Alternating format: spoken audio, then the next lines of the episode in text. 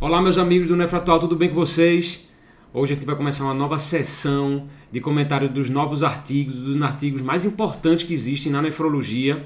E eu vou começar hoje a falar um pouquinho para vocês sobre esse artigo que foi publicado essa semana no Congresso Europeu de Cardiologia, que foi publicado no New England agora no dia 28 de agosto de 2021. É um artigo com uma droga nova e eu achei interessante trazer para vocês por ser atual, e essa é a meta, esse é o foco desse canal, e também por ser uma droga nova, até não disponível ainda, mas com um mecanismo de, de ação já conhecido, mas com provavelmente menos efeitos colaterais do que é, as outras classes, as outras drogas dessa família. Tá bom, pessoal? Então vamos falar um pouquinho hoje sobre o estudo Fígaro DKD, que é aquele estudo que avaliou os eventos cardiovasculares com o uso do finerenone no paciente que tinha doença renal tá? e diabetes do tipo 2.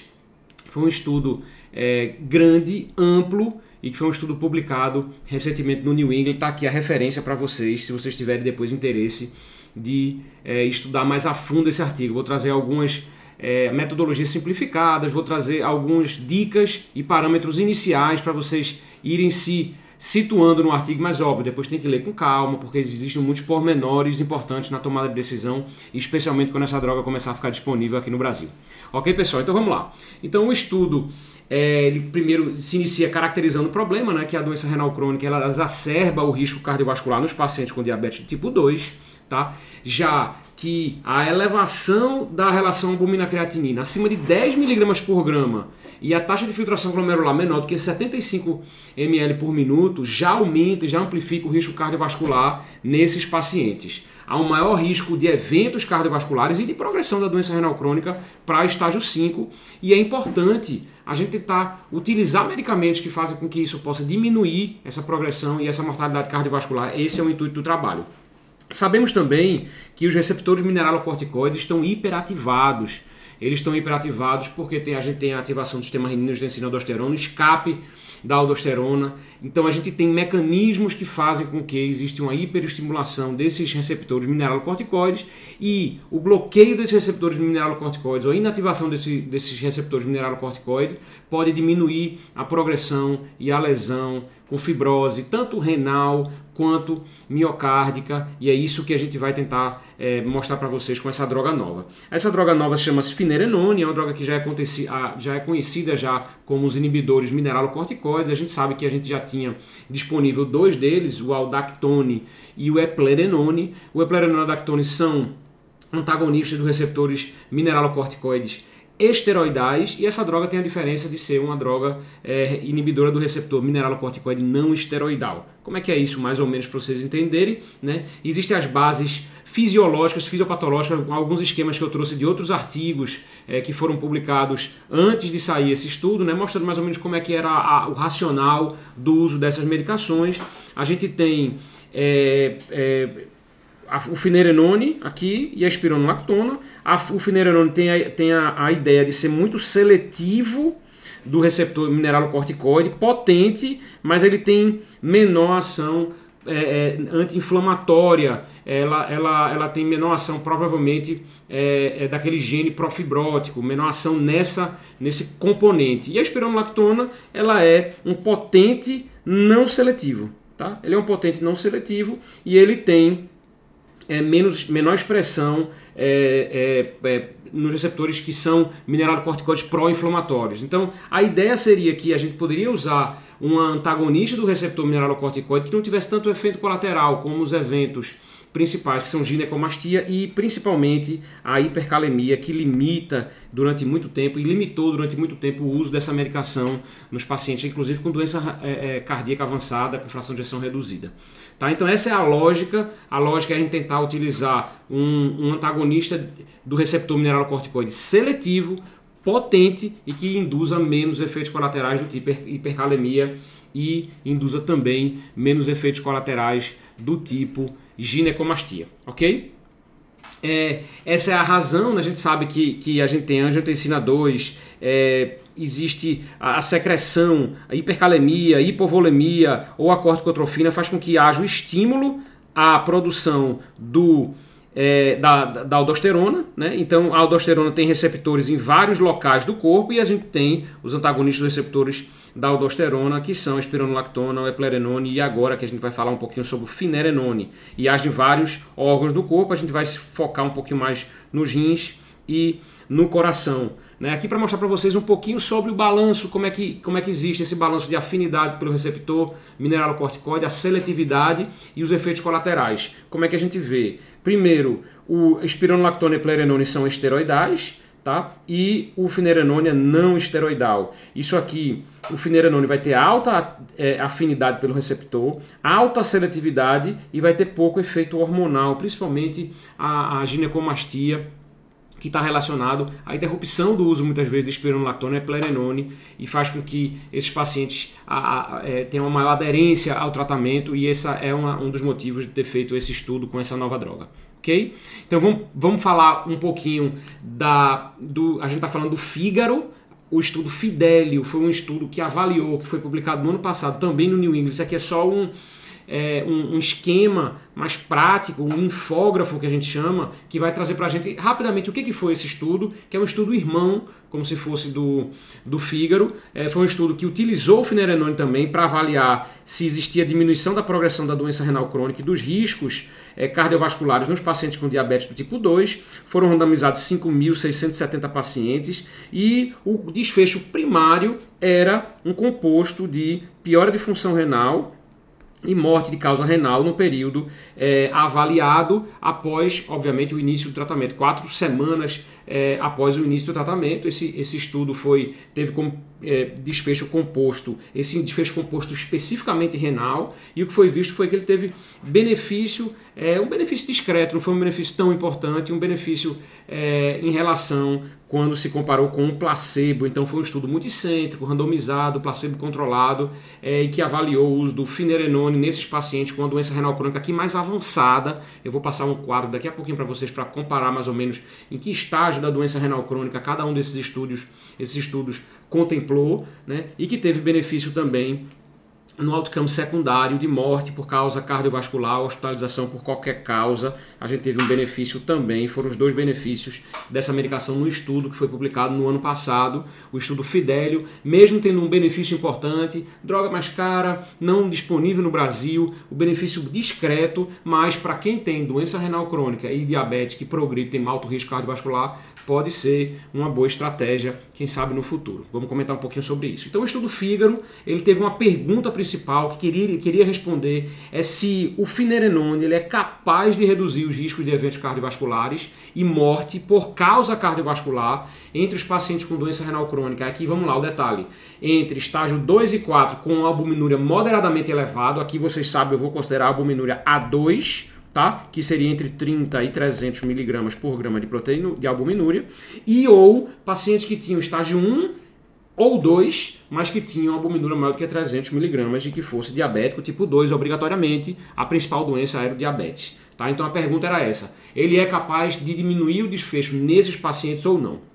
Como é que foi que a gente avaliou isso? Vamos passar aqui é, os critérios de inclusão. Então, é, foram, foi os métodos, né? Eu falar para vocês um pouquinho dos métodos que inclui os cuidados, ou, desculpa, os é, critérios de inclusão e de exclusão. Foi um ensaio clínico, né? Randomizado, placebo controlado, multicêntrico, de fase 3 em que se incluiu pacientes adultos com diabetes tipo 2 e albuminúria, daqui a pouco eu vou dizer o que, que era diabetes tipo 2 e albuminúria, que tinha doença renal crônica, né? E que eram pré-tratados com a dose máxima tolerada já de equibra, isso aqui é super importante, porque a gente chama de tratamento padrão, e que tinha um potássio sérico menor do que 4.8. Há um pouco de limitação aqui também.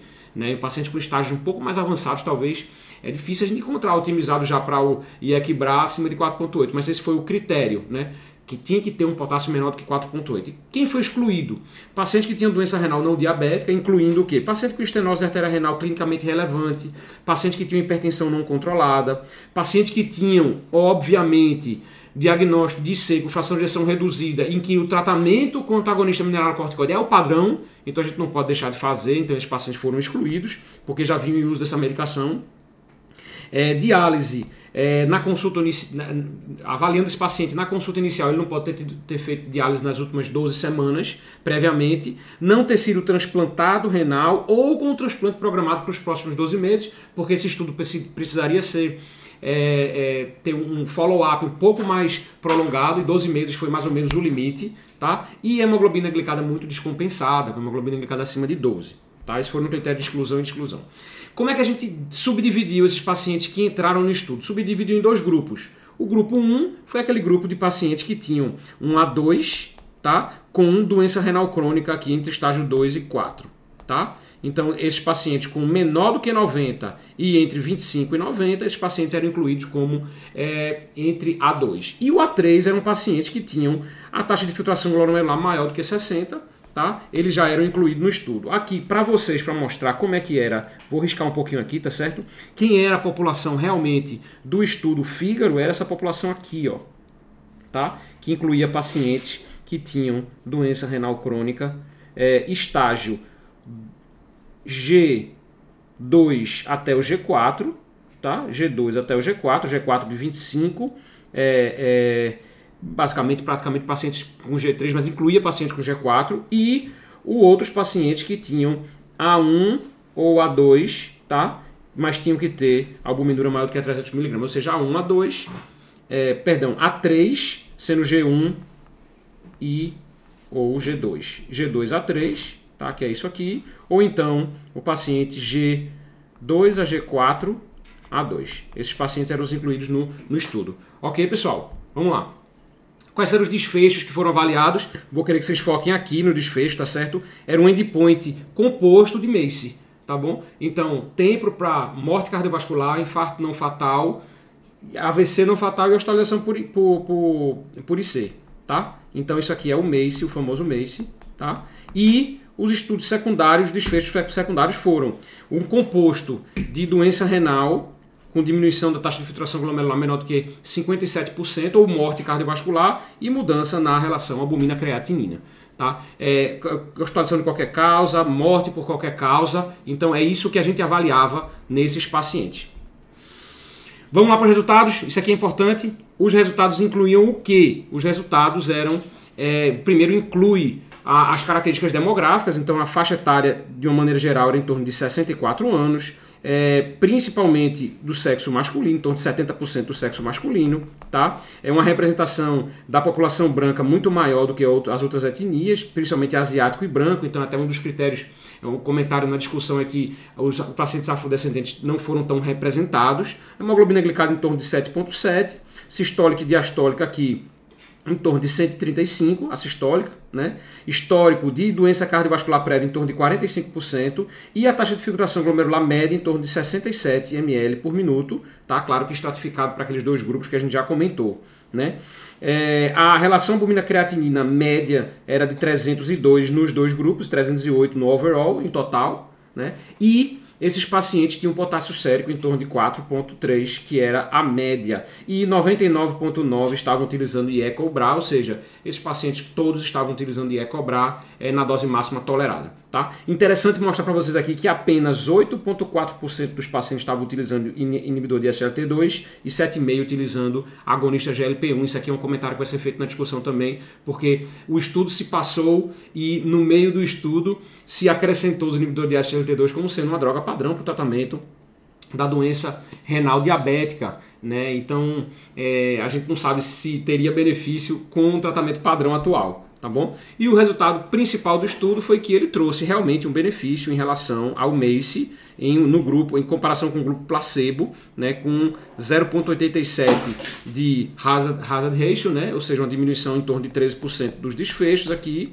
13%, com P significativo, né? nada brilhante, nada maravilhoso, né? mas o NNT em torno de 47, ou seja, o NNT não tão alto, mas o NNT também não tão baixo, ou seja, paciente talvez essa droga não tenha tanto benefício. Aí depois a gente vai estratificar agora que desfechos são esses. Aqui é um, é um, é um, é um composto de quatro né, do MACE e vamos ver agora em relação ao que, que foi que mais contribuiu para que esse desfecho tenha sido positivo. Não foi em relação à morte, não foi em relação ao infarto, não foi em relação ao AVC, foi em relação à hospitalização por IC. Tá? É, então, o, quem foi o principal componente disso tudo foi a hospitalização. Deixa eu achar aqui, ó. A hospitalização por qualquer causa foi a principal, é, principal tá aqui, ó. O principal foi realmente a hospitalização por qualquer causa, que foi o que puxou muito o benefício do mês, quando a gente vai ver especificamente morte por causa cardiovascular, infarto não fatal e AVC não fatal, não teve diferença entre os grupos, tá? Quando a gente vai ver o primary outcome aqui é quase quase cruza a curva da unidade, sendo é, é, um, um, hazard ratio entre 0,76 e 0,98, então muito próximo aqui, mesmo tendo P significativo, é muito próximo. Então aqui a gente tem que sempre avaliar quando a gente tem um estudo muito grande, com um P muito grande, ou seja, foram 3.600 pacientes praticamente para cada lado, um estudo que tem um N muito grande, então P não, perdão, um N muito grande, então a gente tem que sempre avaliar é, a, a, que uma mudança pequena pode alterar de maneira significativa a, a, a avaliação do, do hazard ratio. Tá bom? O P, o P pode ser significativo com a, com a é, é, perdão, o P pode ser significativo é, é, mesmo não tendo uma diferença clínica muito grande, mas a diferença numérica é uma diferença importante, tá pessoal? É, vamos passar aqui um pouquinho e Quais são os efeitos adversos principais? O maior medo da gente é a hipercalemia, tá? E realmente a hipercalemia foi maior no grupo que teve finerenone, nenhuma hipercalemia que teve algum evento fatal nem nada. Então a hipercalemia foi maior no finerenone, é, tanto maior do que 5,5 quanto maior do que 6, tá? Então foi praticamente o dobro do que na população que utilizou o placebo. E como conclusão, né, é, a discussão, ele fala muito sobre a mudança do tratamento padrão que eu falei para vocês. Os inibidores de SLT2 entraram no meio do caminho aí, que foi um estudo feito de 2015 até 2018 é, foi feito o recrutamento, em 2021, em fevereiro, foi feito a conclusão dos dados e a análise dos dados. Então, no meio do caminho aí de 2015 para cá, a gente mudou tudo em relação aos inibidores de SLT2. Então, a gente teve uma mudança do tratamento padrão no meio, a gente não conseguiu inserir esses pacientes.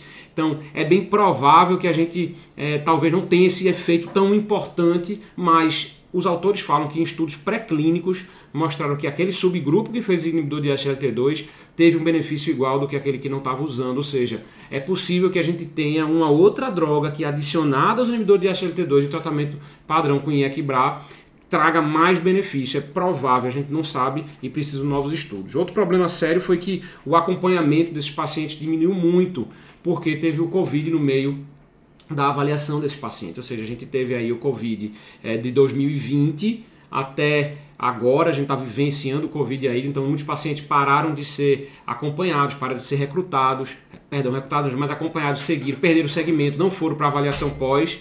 Então eu acho que é importante comentar isso aqui também. E a conclusão do estudo é que o tratamento com finerenone apresentou melhores desfechos cardiovasculares em comparação ao placebo e em relação aos pacientes com diabetes tipo 2, tanto na doença renal crônica estágio 2 é, até 4 a 2, quanto no estágio 1 ou 2 com A3. Lembrando que nos desfechos secundários, que foram aqueles desfechos renais, a gente não teve benefício.